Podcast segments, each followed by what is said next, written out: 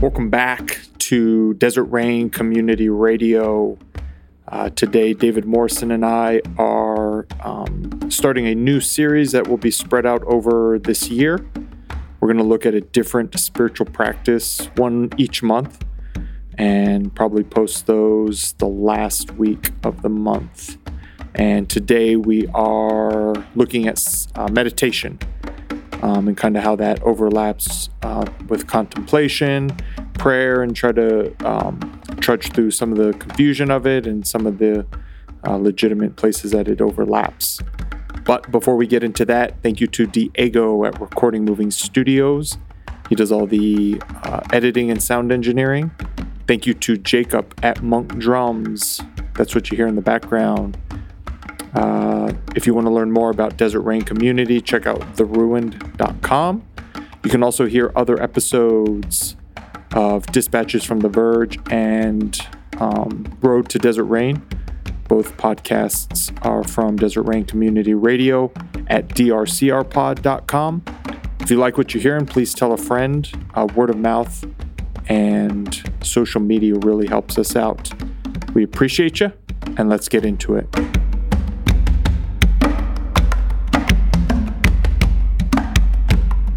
Welcome to Desert Rain Community Radio dispatches from The Verge. Hello, David sir. Morrison. How are you, sir? I'm good. How are you doing? All right, all right. Um, we got to make this a quick one. It's playoff Saturday football. That's correct. And I was late. to The uh, who's the first game? Cincinnati versus the Raiders. We're actually turning this into a betting podcast. Ah, all right. We're shifting Um, gears.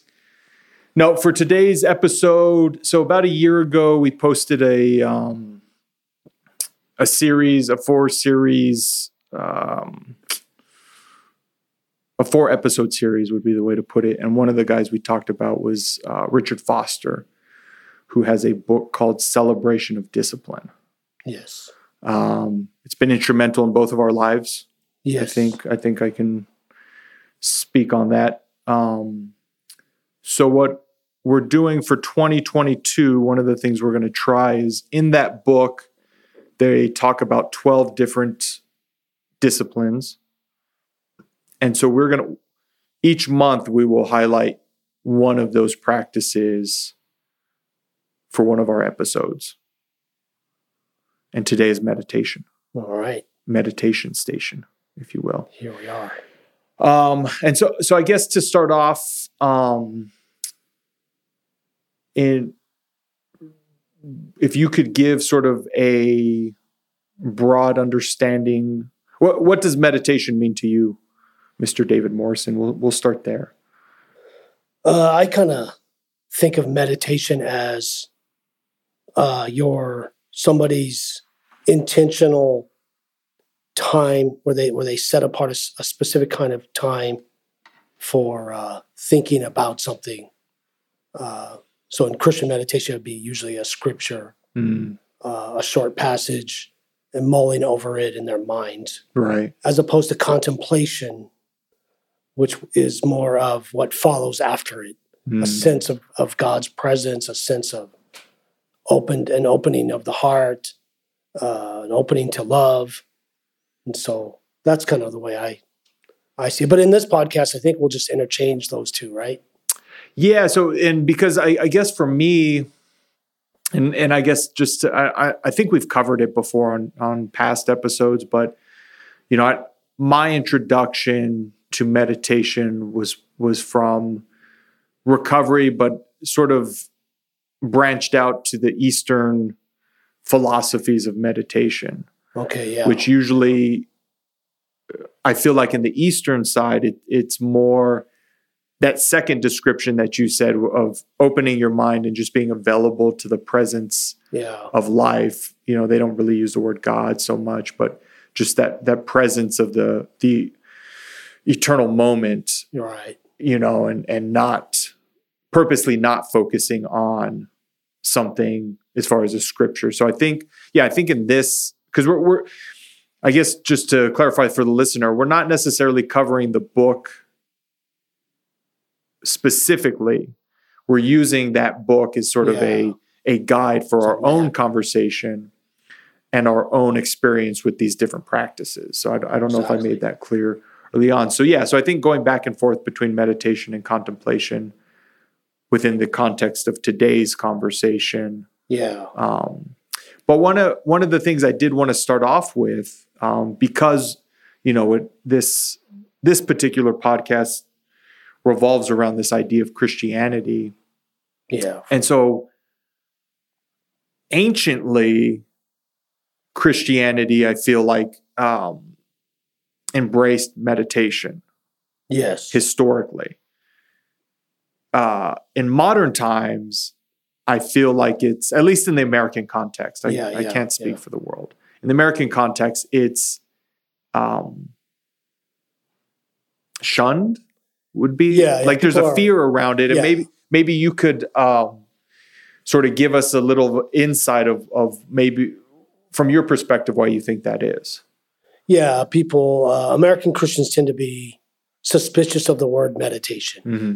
And then contemplation, they seem to be just oblivious. You know, oh, I don't even know what that is. Mm. But meditation seems to actually have a negative because of uh, they they have images of pop culture, uh, the Beatles with the mariachi mariachi yogi. Uh, sorry, my southwestern. right. or and maybe they were with mariachis I, I follow the don't know. mariachi yogi. he plays the trumpet. My, the, mine is the big guitar one. Yeah, so they're so they're you know, and they're very suspicious of the Eastern world. Mhm. uh, which you know, I don't know, you know, whatever. Uh, and there's this mis- misunderstanding that meditation means to empty your mind of everything, of all thoughts, because you see it on TV and shows, Right. Uh, The and pop culture yeah, version of it. And you'll start levitating, and you'll, know that kind of stuff. And then demons will come and haunt you and possess you, and so that's that's kind of the the at the popular level. hmm But if you have a conversation with them, even the most fundamentalist kinds of Christians highly value the memorization of scriptures, for example. Mm. And that's meditation. That's a form of meditation Right. to memorize. And they're not memorizing the scriptures. I hope they're not. Uh, you know, in, in those churches, they're not saying uh, memorize scripture so that you can argue them and be more knowledgeable than others and you can own them. I think some do. So I think that's what ends up happening. But I think, oh, okay, okay. but I think the intention, I, want Okay. I, I believe the, you know, I want to believe the intention is to be uh, formed into the image of Christ, okay, to become right. more Christ-like, to become, and so they they have a, a high spirituality of, of the scriptures, a scripture spir- mhm. spirituality. Uh, this belief that if you, if the more you give yourself to the scriptures and studying and memorizing, uh, the more Christ-like you will become. Now that's problematic, obviously, and we're not talking about that today because that's not necessarily true. Right. But it is. So what what I'm saying is that that's meditation, Because there is a there- part of meditation. Well, and I was going to say because there is a um, sort of coming together. If you take if if you take that the memorization side and make it a meditative practice, it builds that bridge, kind of what you're talking about, Potentially, yeah, right? yeah, for sure. You know, and instead of using it to own own the Yeah, your own the atheist so or your speak. opponents and Yeah, yeah. who, who you disagree with. But- and then and then also in church, even even conservative churches, Christian churches, they'll they'll talk about they'll use the word devotions or devotionals, uh, your quiet time with God, and yeah, that's part part of that is prayer, Right. but but a part of it is just sitting still, and uh, you know, and, and meditating is what that is, and so yeah, And and so th- and this is actually an interesting I, I the fact that you brought up prayer um, because I can remember so there's a thing called centering prayer for Yeah. those that, that are not um, and it's a contemplative practice a yes, meditative practice. And I remember the first time I encountered it was probably eight nine ten years ago. And it was like a, a day workshop and there was a bunch of different topics. And i went into the centering prayer one because i was like oh this is so interesting. I've never heard of centering prayer. Learning a new way to pray blah blah blah. You know these were the thoughts for myself going into it. Yeah, and then the instructor whoever was doing the presentation started describing it, and I was like, "Oh, this is just meditation. They're just talking about meditation." Yeah. But it's funny how, even in that context, they had to stick the word prayer at the end of it. Yeah. Yeah. Right, like, had they put- Had they put meditation on the schedule, Yeah. it would have been much different. And today I have a much better knowledge of what centering prayer is. So it's it's I understand it now. But in the moment, it was just interesting how um because I think there is a difference between prayer and meditation. Yeah. I think so. I mean, these things, yeah, they're very, they bleed into one another and they Mhm. overlap, obviously. And, and even in this conversation. So, so if, if you're listening to this and you're confused, well, contemplation, meditation, prayer, uh, yeah, you should be confused because people in different contexts, different authors, different speakers, we're all at different times in history. Right. We're, we're using different descriptions and we're trying to describe a very vast, uh, complicated, if you will, uh, maybe not comp, but the deep mysteries Mhm. of the unknown, if you will. Trying to articulate the And deep yeah, mysteries. and so so yeah, so you're not going to get a systematic uh, definition of each of these. So and, and you know and and sort of in defense of that too if you try to put a concrete systematic definition to each one of those you're kind of missing the point yeah, exactly. you know it be, it's becoming an intellectual yeah, it just becomes a mind Mhm. exercise, which is if you're into mind exercises, that's fine. There's lots of apps for that. Know, There's an app for do that. Yeah, so uh, you know, and, and the I had the same suspicions about, and and they weren't negative. I just thought uh, when Thomas Keating was writing about and speaking about centering prayer, and Mhm. Richard Rohr about contemplation, there were times I thought, you know, you're you're not you're claiming this ancient ancient practices of Christianity, but I think you're just sewing in Eastern Mm. practices and mysticism, and, and I didn't have a problem with that, right right right but I, I just felt like, but then they they showed me the receipts, I stuck with it right and realized no, uh, Thomas Keating, for example, uh, took his stages of centering prayer, as we know it from contemplative uh, outreach, his, his organization, from a medieval text uh, written in English originally uh, called The Cloud of Unknowing by an Mhm. anonymous monk right who gives very specific steps. And then you have other modern people like Thomas Merton, who just throws out the word contemplation, meditation, prayer, but never gave any kind of extra, any kind of uh, steps Mm. uh, of how to do it. Mhm. You know, he didn't. He never did that, and so he just said, "Go do it." yeah And so the the understanding is you have to find the way that works for you. and and I think even when you do have the steps laid out eventually you're going to get to the point where you have to find what works for you anyways Yeah, because you're not the same you. You know, ten years Well, and you're not the same person that gave the steps. exactly. So, that's what worked for them, you know, and so yeah, it's a good um it's a it's a it, th- those sorts of things are amazing starting points. yeah. It's always a moving target. Yeah. Spirituality is.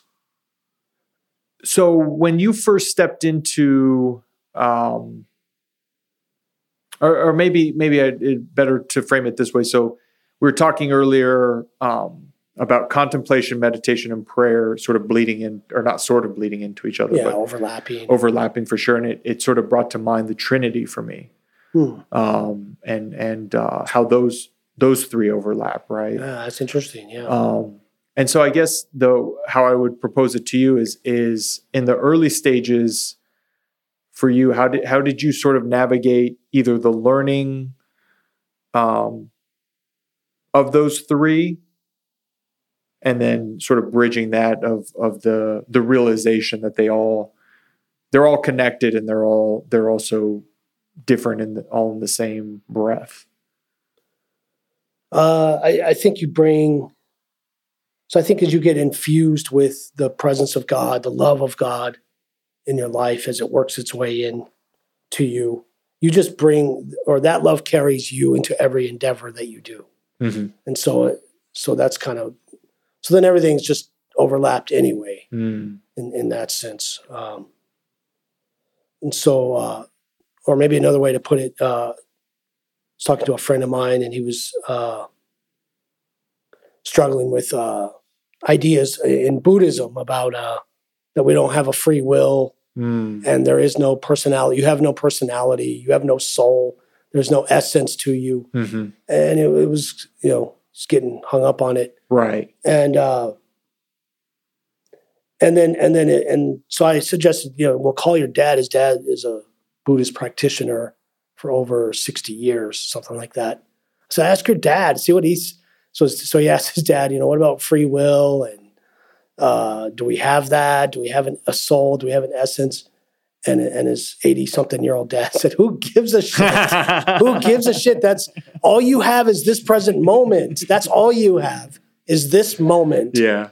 And whether you're going to make a choice or not, you're going to make a choice at Right. some point. So Yeah. who gives a shit whether you were programmed to make that choice or whether you were free to make that choice Mhm. among other choices? It doesn't matter because the choice is going to be made. Mm. A choice will be made.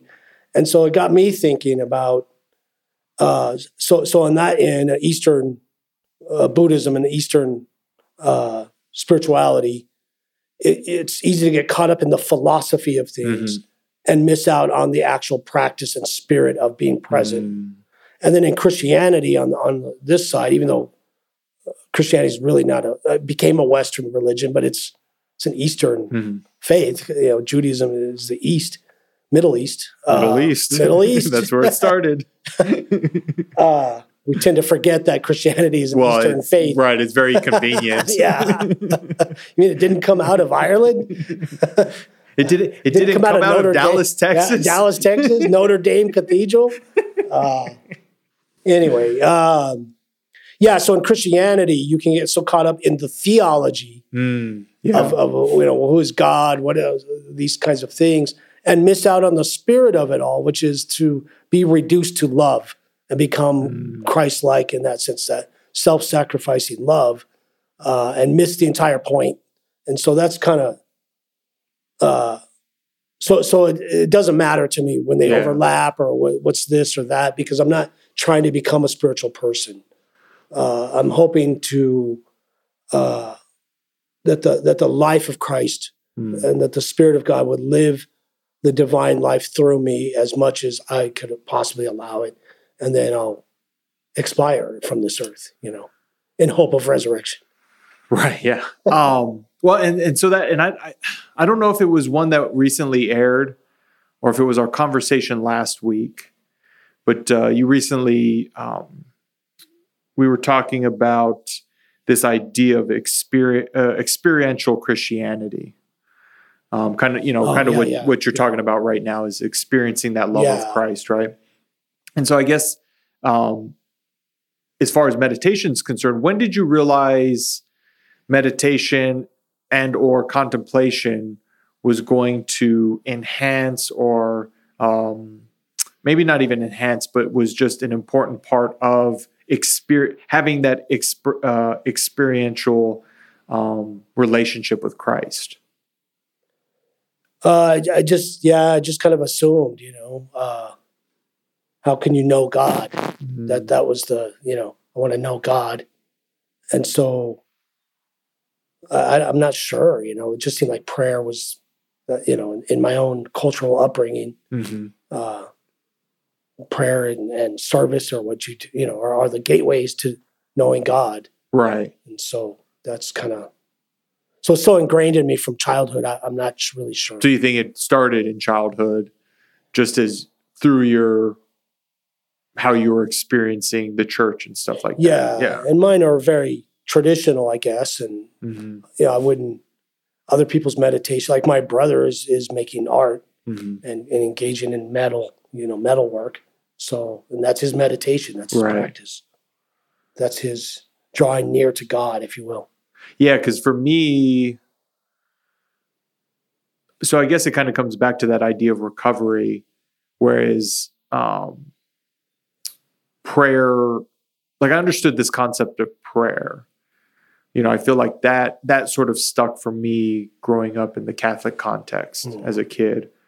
But this idea of meditation was very much, at least when I, before I I started practicing it, was what you were talking about. This idea of the the guru sitting cross-legged Yeah, yeah. for you know days on end and levitating or whatever else and Yeah. and um, having to learn that it's like yeah maybe that maybe that's one form of meditation but um, also just sitting quietly yeah. you know and for me it started at one minute like my brain was so Yeah, I think most people wild and crazy that I, I had to I, I would and it was during my first year in recovery where I was like I had, I was going to school full time, working part time, going to meetings every day, and like hanging at you know what I mean like going Right. we would have like go to diners afterwards or sit in the park or stand in the parking lot and chat. So I was going all the time. Whereas anytime I sat down, it seemed like half the times I sat down, I would doze off hmm. because I was just doing so much. you Yeah, know, is yeah. is in a hurry, and and so I'd even set a timer for one minute because part of me was like, well, you're going to fall asleep and miss whatever the next activity yeah, was. Yeah. And so it was literally a timed minute was where I had to start. Um, and even that seemed like ages at the time. That's that's a. I'm glad you brought that up. Yeah, because I, I would suggest that's where people start. Just a minute, Mm-hmm. you know, or, and if that's too much, then 30 seconds, you know, Mm-hmm. um, or just a, a 10 second pause in the middle of your day. Well, that was another thing I would do. Well, this was later on. Was it was still in sort of this this rush mindset. It was late, later in in uh, in my my studies at university, but I would anytime that I got somewhere early, I would park my jeep and sit in my jeep. You know what I mean? Like if I, I got there ten minutes early, then I would you know do two or three minutes, right? And just sit there in silence once again with the timer. So even trying to fit it in this busy life that I, you know, I had cultivated myself thinking that's what I wanted, which, you know, as I've gotten older, it's like, oh no, that's that's not how I want to live life, right? But even realizing in though at those times that incorporating this idea of meditation and contemplation um, needed to be a part of my life Yeah. to sustain. So those are kind of the two. Uh, what's it? Life hacks, I guess, is the is the Yeah, yeah. catchphrase these these days. Meditation hacks. Well, it's, you know, I know people that want to be productive. Yeah, there's a, a productivity cult in our Mhm. culture, right? I mean, I think I just think I I don't even know if it's a cult. I feel like that's just our Or it might be our, Yeah. yeah. I think that just Yeah. has become our culture. So, so you're very, uh, you know, we're very proud of ourselves if we could listen to a podcast while uh, brushing our teeth, while we do a third, th- you know, and we're multitasking and all that kind of stuff. And well, we even uh, tease you about listening to audio yeah, yeah, on one and a half or whatever. yeah. One book on double speed, the other one in, in one ear, and then a podcast. as you read the other one as you're reading a book as you're evacuating your bowels in the morning. You know, yeah, it's a running gag, and uh, and so yeah, so one thing to try. So a meditative practice would be to try to just brush your teeth Mhm. and just do that, and and it'll make you angry at first if you're really caught up in that the busyness of the world. Uh, you know, uh, you'll you know, and, and and others may say, well, so what? and uh, well, eventually the the superficial nature of our world will uh, leave you empty. Is is my is my uh, thesis, I guess, if you will.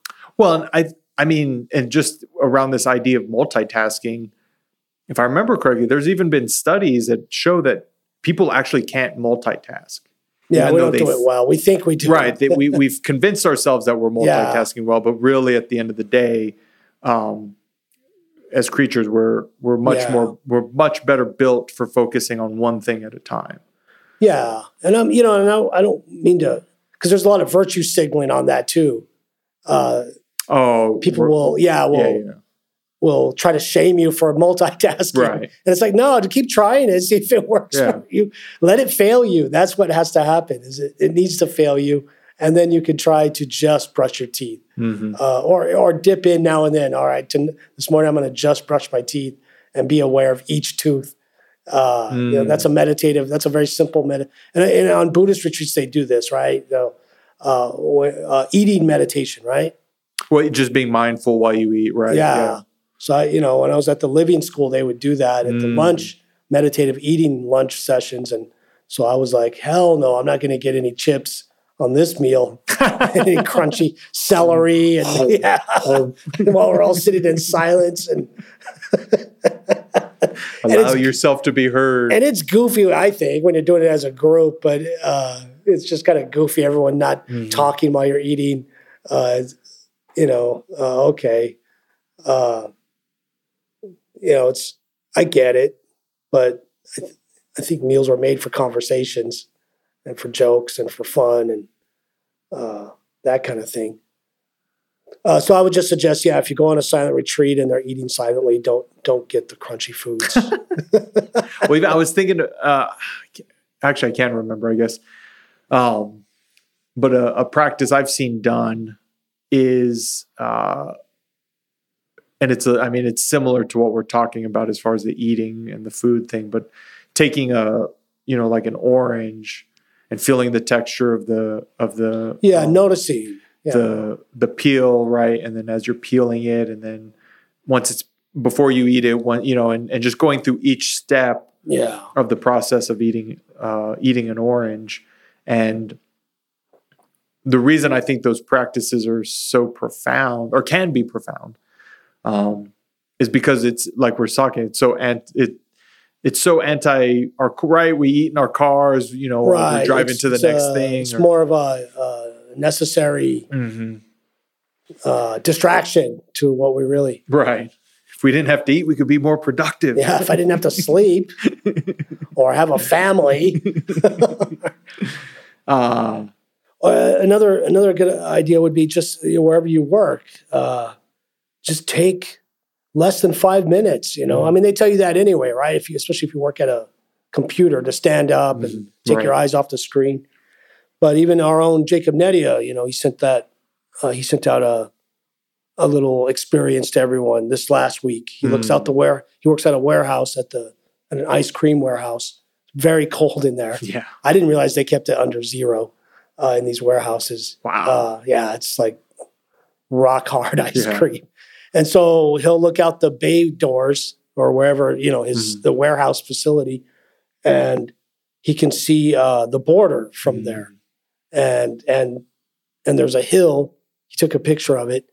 And uh, Trump's border wall is going halfway up this hill, and it and it's they stopped the construction and uh, and it's just a half wall. It just goes up and it just stops at the halfway up this hill, and that's it. So he's been meditating on that, looking at that, and and thinking about borders and how we Mm. we imagine. You know, most of our borders are imagined; they're not real. Uh, they're things that we we make up in our minds and uh, to separate one another with, and, Mhm, mhm. and and they're really just half halfly half developed, half wit uh, border walls is all they are, you know. And so, uh, so yeah, so you can, and that, so that takes the tedium from his job. Uh, that takes uh, it goes into a little bit of depth Mhm. in the middle of a superficial society, you know. And then people begin to realize you're someone with depth, and and then unfortunately they think you have answers, but you don't have Yeah, any yeah, right. answers. You're just as lost as Yeah, so that's slow. what we were talking Right. about. That's why I was late. Yeah. Yes, I apologize for being late today. Uh, uh, to all of our Well, it doesn't affect anyone else. They're still getting this produced at the same time. mea culpa. uh, yeah, so it's, it's yeah. So then people think you have some answers, Right. and then uh, they'll come up to you, and and then you realize all you could really do is be present to them. That's Yep, the greatest gift you can give. That's what love is.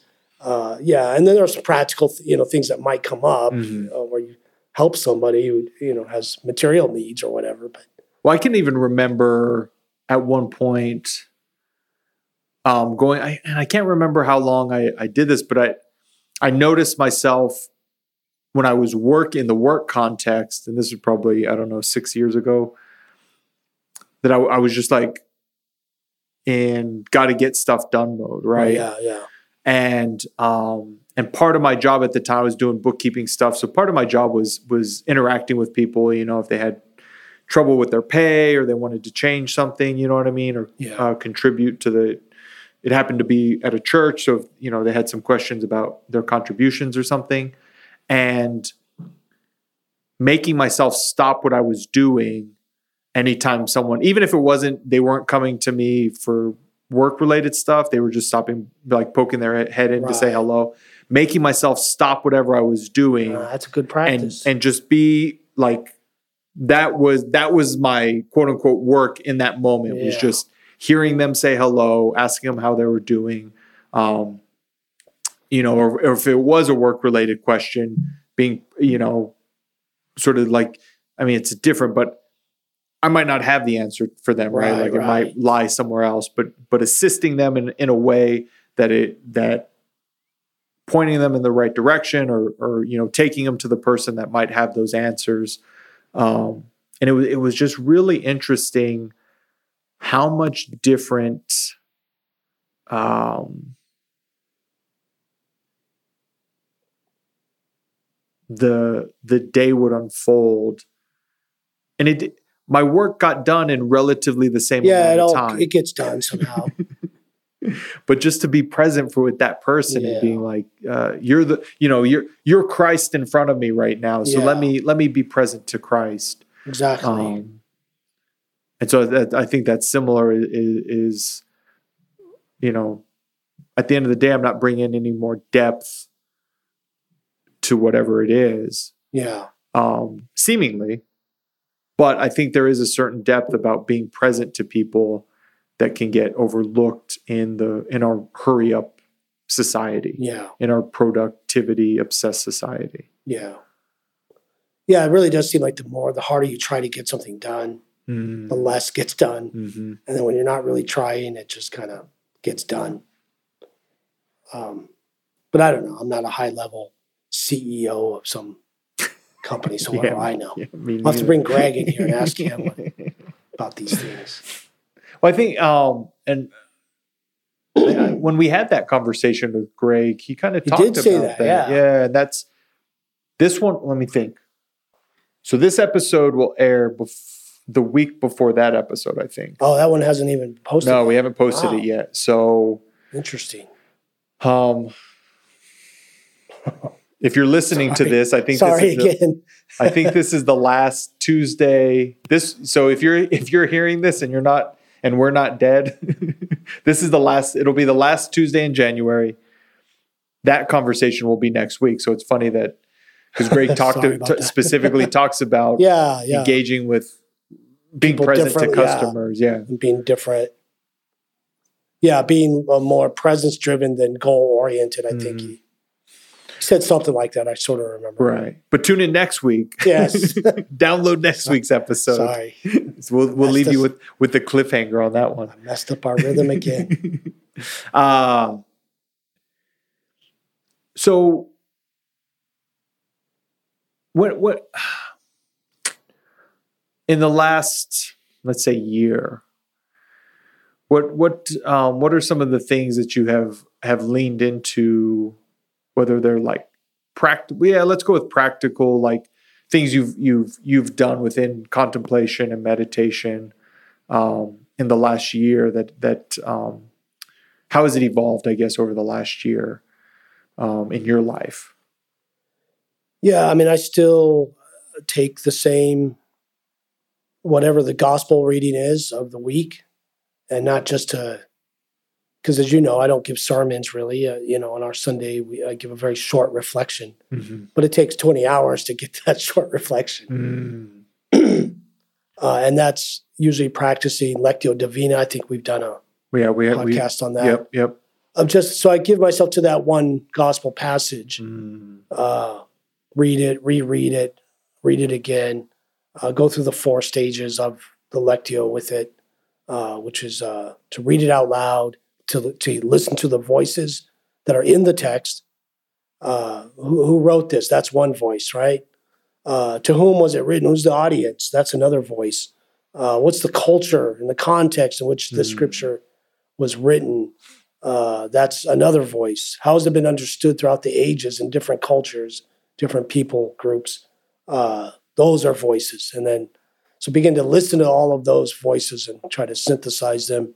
Then I'll go into study with it, uh, which is a different discipline, but Right. Which, and we'll get into that. yeah, that. reading Yeah. experts who've you know read the original languages and done that kind of work. Uh, but then ultimately, how is it speaking new to me? Hmm. And so, uh, so I can look over all my old notes. Like t- like tomorrow's passage will be the the wedding feast at Cana. Okay. Well, I've you know I've given sermons on that for I guess every three years for the last twenty years. Wow. So, so I can look at my older notes, but I don't want to do that. You know what I mean? I want to get something new. What is it Right. speaking to me today? Yeah. What's the context for you and the, Uh, yeah. the here and now? Exactly. So, uh, or or things that I had forgotten too, Hmm. and uh, and that'll that'll come back up. And oh yeah, I forgot. I forgot about that, and uh, reawaken some things. You know. Yeah, that that's that's interesting in that idea of reawakening ourselves, or not ourselves, but through our practices.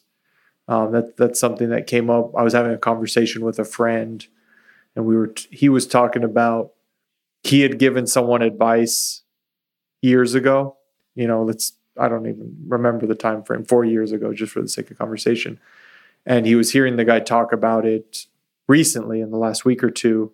And he's like, man, that's some really good advice. I should listen to it for myself. You know what I mean? Even yeah. though in the original context, he was the one, Yeah, yeah. quote unquote, giving the advice. But it's, Where was I to myself ten years ago? and so that sort of idea the last couple of days for me of reawakening or not, not reawakening, um, being reminded of, of Yeah. those things that it, it can come back and it comes back in a different way because I'm a different person today, right? Yeah, exactly. Yeah, remind is a good word, right? Because meditation is to Mm. remind yourself. In other words, you need to put on the mind of Christ again to remind yourself uh, that you're loved, to remind yourself why you uh, committed to whatever you're committed to, Mhm.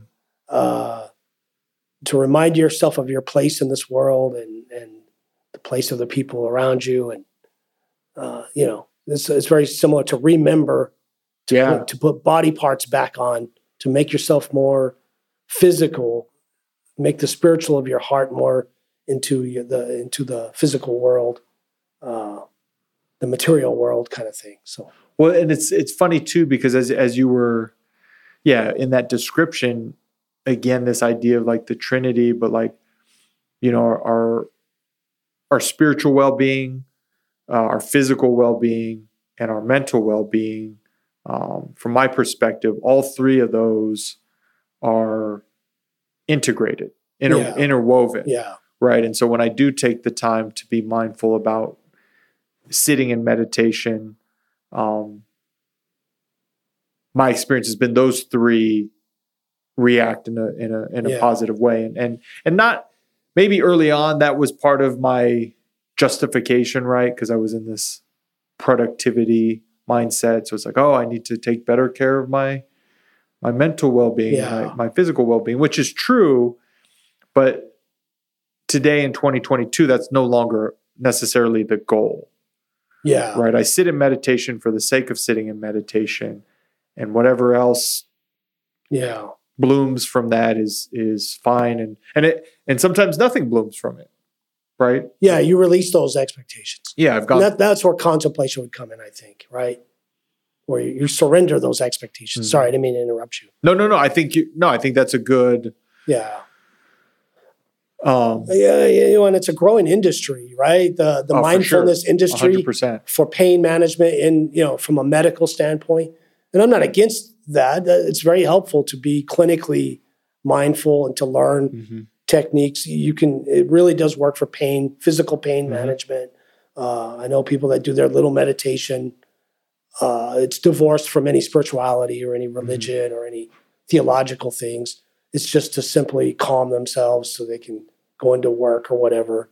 So I'm not against those those things. Uh, I, ju- I just you know because they're good for cognitive therapy. Mhm. So if you're fearful, I mean, I think the whole book of Psalms is really a, a collective cognitive therapy for the people of Israel. Interesting. Uh, you know, God, where the hell are you? Uh, Mm. Why you why do the rich bastards always? You know, it's it's their inner voice, and it's not individuals. It's you know, it says Psalm of David on it, but it's it's it's it's the, it's really the a collective the people. voice of Israel, Yeah. yeah, of that time. Uh, but you'll see them ru- ruminating over that. You know, uh, I'm afraid, I'm terrified. You know, this is like an example of a psalm. Mhm. Uh, but God, I remember, I remind myself that you're faithful, that you will be here. You were faithful to Abraham and Isaac and Jacob. Uh, and then, but I'm afraid they go back into the fear again. Yeah. Right? I'm terrified. terri- They're coming after me. This, the tax man is coming. The hangman is coming. Uh, but I remind myself again. So there's cognitive therapy going on there of of trusting in uh, you know in in God uh, to to get you through somehow. You know, and uh, and so yeah, and I guess you know that's where the wellness would meet the the, the religious. I guess for me, I need something more than just a clinical cognitive therapy. I need something more that's opens up my vision to a larger a larger reality than just me and my world Right. and our time uh, and even our planet. Uh, that's just me. Well, and and so that, and I know we did, we said we weren't going to engage the book specifically, but this is one thing that popped out to me as I was reading it that I don't think has uh, jumped out to me before. But and you kind of and that's what reminded me is is what you kind of touched on just now of this idea of um like a therapeutic type of meditation. You know, we we talked earlier about this Eastern you know idea of meditation and then Yeah. obviously the christianity um and and the way i read it and and you know definitely pull, push back if if you interpret it a little bit differently but in the book celebration for discipline he's kind of making an argument like oh those meditations are fine but christian meditation that's that's the gold standard Yeah. you know what i mean and and so I, I guess Yeah, I would disagree with him on that. okay so Oh, Would- I'm sorry, I didn't mean to. no, no. Can you make your Yeah, I was thinking about it this morning. He wrote it in 1979, 78. okay? I meant to look, so thank you so, for for bringing. Yeah, so he's in his 30s. okay, How much did he know about what Buddhism really teaches? right. Uh, secondly, he had a Christian publisher. He's a very he's very popular in evangelical uh, evangelical circles.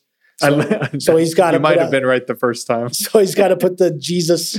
The, the- he's got to get the Jesus stamp, you know, Uh-huh. or else they're all going to get angry. Uh, and so, uh, so I think there's a lot of that. Mm, and and yes, at the popular level of of uh, I guess Buddhism in America, and what I mean by popular level is is what you see on TV. It, it looks like just a a uh, it's it's just uh, spiritual masturbation, mm, but real Buddhism is not that. right. In this, in any more than Christianity is just a bunch of uh, hicks with pitchforks Mm, trying to burn the gays, you know, and trying to keep the government from making the the frogs gay with the water, you know. So you know what I mean? There, there's it's not that's not what's going on there. Uh, I, I I specifically remember reading Thich Nhat Hanh, the Vietnamese Buddhist, saying that the practice of silence increases your capacity for compassion to serve. mm, And so it's not just a self-serving kind of thing. Uh, there was a Buddhist group out here, and they had a and, and uh, one of the members was reporting back to our group of a, a, a, a conference she had gone to, where they were addressing exactly that. That detachment does not mean mm, uh, non-involvement with the with the things of this world. right. Uh, to accuse a Buddhist of not being involved in the world or not giving a shit about the world, like in uh, Fish Called Wanda, the, the five Mm. tenets of Buddhism is not I don't give a shit. Uh, it's uh, because two, uh, I think it was, or no, uh, the Vietnamese monks who set themselves on fire would like to have a word with you, Right. Yeah. Because Yeah. they're a little bit involved. yeah. Uh, They're literally putting it all on the line. Yeah. Right. Yeah. and so so I so I think there's there's a lot of that. Uh, going on. And I had the same attitudes because I was 17 when I read the book. Mm, And so it was dismissive. You know, I became dismissive of any kind of Eastern practices because right. Uh, because they weren't my practice. yeah. Uh, And I was the same way as a Catholic. If it wasn't a so Bible study was was was even studying the Bible was a uh, That, that we were for the- suspicious of that. Yeah. right. That was for the The, priest should do that for us. Yeah. Yeah. Uh, The Protestants can have their that's what the Bible Protestants study. do. Yeah. They do their Bible studies, and look at them; they're a mess. and uh, you know, and now we're like, you know, and so now I'm fifty something years old, and now I realize we're all a mess, Mhm. all of us, and we're just trying to get through. And, Right. Uh, and I've met Buddhists, I've talked to them, and I've read Buddhist writings, and and it's again at the at the non char there are a lot of charlatans out there with meditation and spiritual practices. Uh, Richard Rohr, I I heard with my own ears in the room where Richard Rohr uh, uh, told us that uh, he went on Oprah, uh, you know, on her, you know, Queen Oprah, the, Right. Yeah. he was on her show being interviewed and she privately told him that he was very refreshing for her because almost all of the ones on spirituality that she interviews and she's interviewed dozens and Yeah, dozens not- and dozens hundreds. Yeah. she's a very she's very interested in this uh, she said uh, most of them are charlatans they're phonies. And so so there's, so i'm not talking about that how can you get rich? How can you Mhm. escape your pain in your life? And that was his accusation against buddhism and that's not you know the whole vow of the bodhisattva is to is to actually come back until uh, you know from reincarnation Mm-hmm. until everyone has has been enlightened every sentient being. Uh, so you know but it was 1979 Right, that uh, and it's funny to me because you know I I tend to agree with you on this on this point, um, which is you know obviously makes for great entertainment. But my introduction, like I said at the beginning, was through sort of this Eastern paradigm, mm, which ended up bringing me back to Christianity. Right. So my entry point was, at least from the time when this book was written, was would in his mind would have been the wrong quote unquote wrong way to do right it. You know? yeah, And- yeah. But but that was the entry point that I needed, um, or at least that I was open minded enough to step into, um, to to take that to take that trip yeah to where I'm at today with this idea of, um, you know, whether it's Lectio Divina or, or centering Yeah. prayer, whatever, you know, it took me going through that stuff to land where I'm at today. Yeah, so it's and that's why I wouldn't dismiss any. uh, You know, uh, I, I do dismiss if if the goal is to escape your life somehow, and Christianity is just as guilty. Yeah, you can Got to get out of this life to get to heaven. Yeah, yeah, That that's that's just spiritual bypass. That's the opposite of what what God does through Christ. right. He completely engages to the world to the point of crucifixion. Getting killed. Yeah. And so that's that's what we do. Uh, so I wouldn't dismiss like basic Bible memorization. Mm. Uh, but I would only dismiss it. I, I messed up my whole train of thought. Sorry. Uh, if, if it's to escape your life, escape pain of the world, the situation of the world, uh, so I don't have to be bothered with it, uh, to somehow envelop my life in comfort and cotton, Mhm. uh, so that I, I never have to grapple with uncertainty, uh, then then I would dismiss that any kind of spirituality that does that. It doesn't matter what whether it's secular, Christian, or Eastern, you know, any kind of Eastern kind of thing. But any other uh, method which gets you to engage in your life, to engage in compassion, service, the situation of the world, uh, I, I would not dismiss any of those. Well, and- I would push back on that just a tiny bit. And the, I think time frame is also crucial to that because the things that you listed off might be someone's entry point, yeah, that's a good point. you know, and and it can, that's true. in my experience, watching people earnestly engage, even if that, even if those things like comfort and you know what I mean, Yeah, getting yeah. detached, and that's their starting point. You know, usually in an ear- engaged in an earnest way, it's going to mature and evolve Yeah, that's a the good thi- point. You know what I mean? to the yeah. thing. Um, That's true. So yeah, so I wouldn't shame anyone or Mhm. you know. but you know, if you've been meditating for 30 years and it's because, you know, it gives you a nice little comfortable, warm fuzzy because you sat in silence for 10, Yeah. 10 minutes and you can put a gold star on your board. Yeah, and you can say you're a spiritual person. right. yeah, that's what good is that? And then you go to work and everyone, you know, you make everyone miserable around you or whatever. But Yeah, um because that that's the one thing that's always uh or not always but has been so interesting to me is is um and we we I think we've talked about it in spirituality in general but how many different entry points there can be to to something that then evolve to something yeah, yeah. totally different, right? Exactly. Totally, and and just uh, you know that it's sort of that adage or that idea of, of let people surprise you.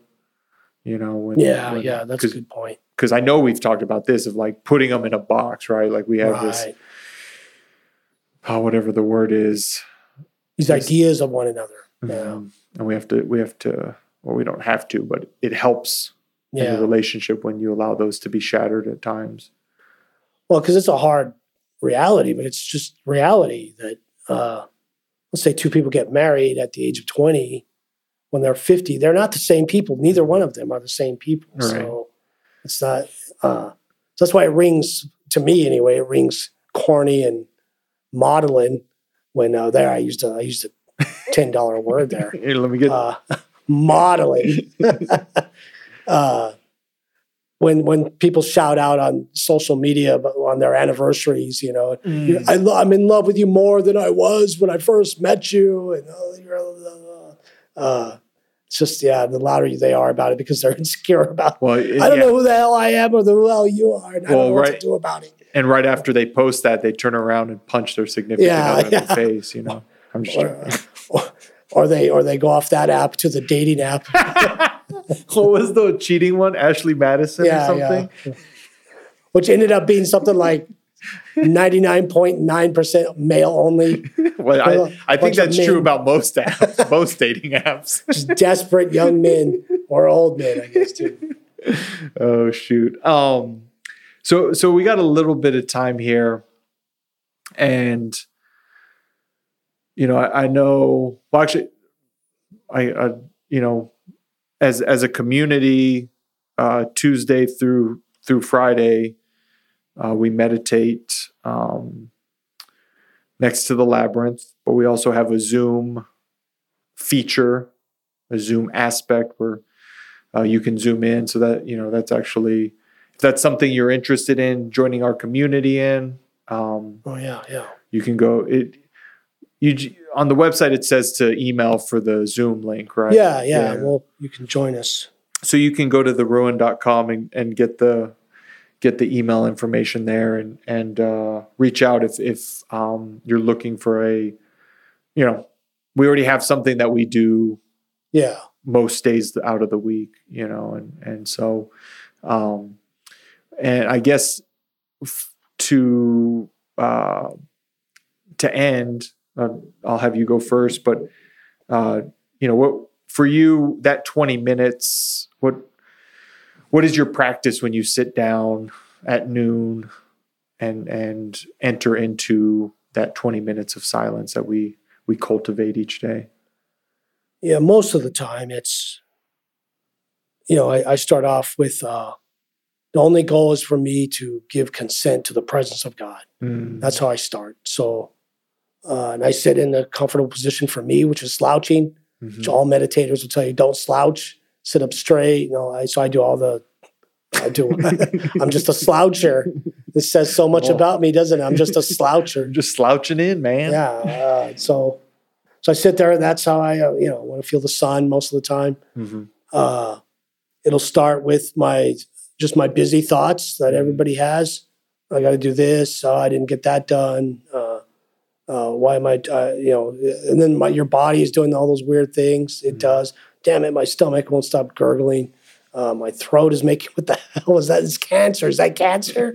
so all your neurotic thoughts, and so they fly over your head like birds, and and then um, uh, and then it begins. Yeah, at some point, usually all those thoughts begin to uh, just kind of still, get quieter, and you just kind of descend. Uh, a lot of times, creative thoughts will come, and I try to just try to tag them so that I I can come back to them later. I don't try to develop them there. Right. So so even creative thoughts, try to, uh, and even Foster uh, in his book, you know, his thing. The whole point is to hear from God. Uh, Thomas Keating though would say, no, you even ignore that. Mm. So even if the Virgin Mary herself appears to you and says, "I have a special message," you tell her, "Not now, dearie. Not right now.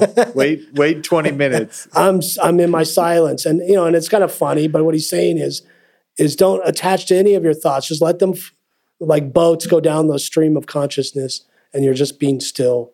Uh, and so, so there might be, you know, by that point it's 15 till maybe, or 15 after rather, Right, and right. And I might have maybe a minute, maybe some seconds of actual where I've entered into a complete silence and stillness, and it doesn't matter.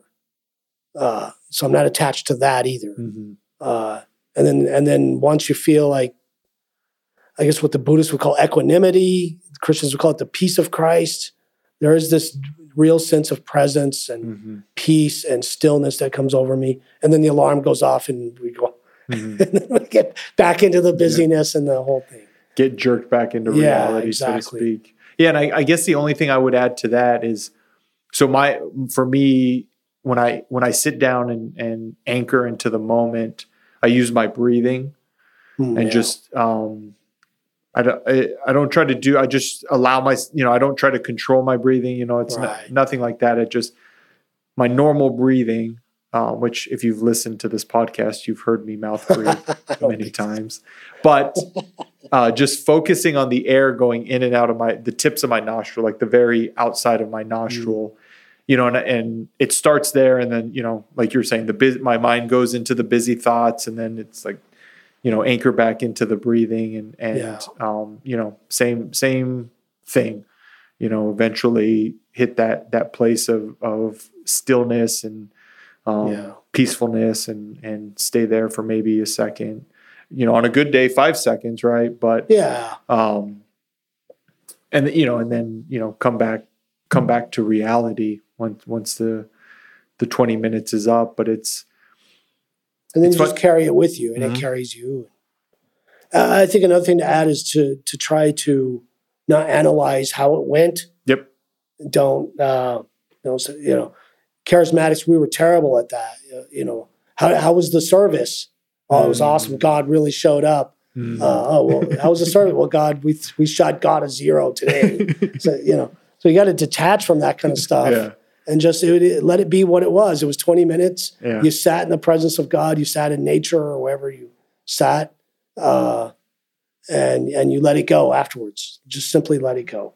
well even even in that same thing because you know sometimes this stillness doesn't happen Yeah, Right. someone's always running a saw, or there's a kid You on a go kart, or uh, you know, or the neighbors shooting their Oh. AR-15 yeah, yeah. You got the the neighborhood militia shooting there, Training. doing target practice, training. Uh, and that's okay too yeah, you know gotta because let it- it's it just it's part of that giving uh, or at least for me it's uh, releasing that control yeah, right because i'm not going to be able to control the kid or the the random noise or or you know whatever the Yeah. even i mean even the the highway being you know busy the last Yeah. couple months compared to a year ago when it- yeah, there was never any traffic on that highway yeah. right You used to And- be able to so- walk on it. Yeah, yeah and, and so even changes like that where it's just like well that's that's the season we're in today and and um and that just yeah. You just how let it go. yeah You know, and you. Uh, it's funny. It's funny now, especially, but uh, it wasn't as funny as when it happened. But sometimes even passive aggressive stuff will happen. You know, we had a Ernie when he when he lived here uh, before he passed away would uh, start up his motorcycle at noon. Uh, and and rev the engine and pretend that he was working on it. yeah And it was just like, oh man. and it's funny. I kind of, it's funny now, you know. Well and it's it's uh it, it you know that just uh not to plug all of our but uh marie espinoza's uh, road to desert rain we covered some of that of like just this living in community uh, is just hard sometimes Yeah. right absolutely. there's just trying so even even if it if it's if it's everything's well intentioned and and Yeah. everything's flowing right it just going to be difficult. yeah and and so it's funny because in the moment those things don't always or in the moment they're usually not funny but then No. some time removed and it's like Yeah. Then you can Okay. laugh about Yeah. it. uh i think that's it dude you feel good Yeah, I do. yeah that was a good um did you want to is there any other last closing thoughts on meditation or Uh, maybe you know, so so you you have an intentional practice. Maybe it's one minute a day, but then that grows. But then I think uh, you know the, there are mystics that talk about the gift of contemplation can come, uh, which is the overall it the the the practice of of surrendering to the presence of God and giving yourself your presence to others. Uh, uh, the practice that you're doing, that you're practicing, begins to practice you. And it becomes an automatic kind of life kind of thing and that's what contemplation would be right uh, and you're and you're just you know you're you're living your life you're in your life you're present and, li- and life is present to you at that point um, and uh, it's a good yeah it's not a bad way to live a full life you know Yeah, it's. I mean, that's at least right now. You know, today in this moment, that's.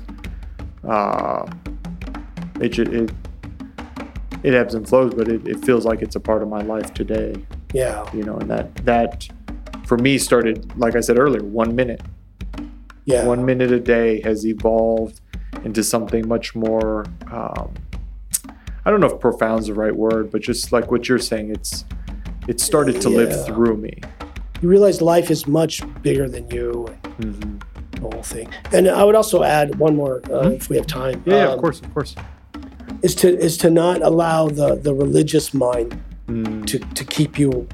Uh, so so a lot of people would say, well, I'm just not a religious person. I'm not going to pray to God, or I'm not going to read a scripture. I'm not going to pray a rosary. I'm not going to memorize the Bible. Uh, no, that the practices are are are. It could be simply cleaning your house, washing dishes, uh, digging a hole, uh, you know, uh, uh, combing your cat, you know, kind of thing. Mhm. uh, don't dismiss those small things is what i'm saying that that you would deem as non-holy. There's no such thing and in, after a while contemplation you be everything is now holy. Yeah. call nothing unclean that god has already called clean. Uh, the vision told peter in acts. And Well, and it's even the yeah. old Buddhist adage before enlightenment, chop wood and carry Yeah. water, and after enlightenment, chop wood, carry water. yeah It's, exactly keep You know, and and you can do it in between too. yeah So So if the shower is your is the time of your day when you are the most at peace and at you know then then do it in the shower. Oh, that's not a holy place. Well, yeah, it is. Well, and it, it's funny because not on the meditation side, but uh, there was a, a time in my life where I realized I wasn't praying. And so I tried to think, okay, what do I do every day? Hmm. I take a shower. So when the water hits your body, let that be the reminder to start praying. Hmm, that's And a good point. Yeah. It was, I don't remember if it was three months, six months, but it sort of jump started that actively praying Yeah. throughout the day. Um, every, you know, every morning when that, when, when I would get up in the, the, and it turned, it, it got to the point when I t- just turned on the water, you know, even before just the sound of the running water was like, oh yeah, let's Yeah. connect with God. And, and so contemplation and meditation would be the same thing. yeah. Uh, most people have a drink in the morning, right? Mm. A coffee, tea, or whatever you know, Whatever, or yeah. your uh, shake or whatever it is, your new or your cup of your water. shake or whatever. uh, simply get in the practice of, of taking an extra long time on the that first sip of that morning. Uh, you made it to this morning. A lot of people in this world had big plans for today, and they didn't make it to today. didn't And here up. you are. You're sitting here.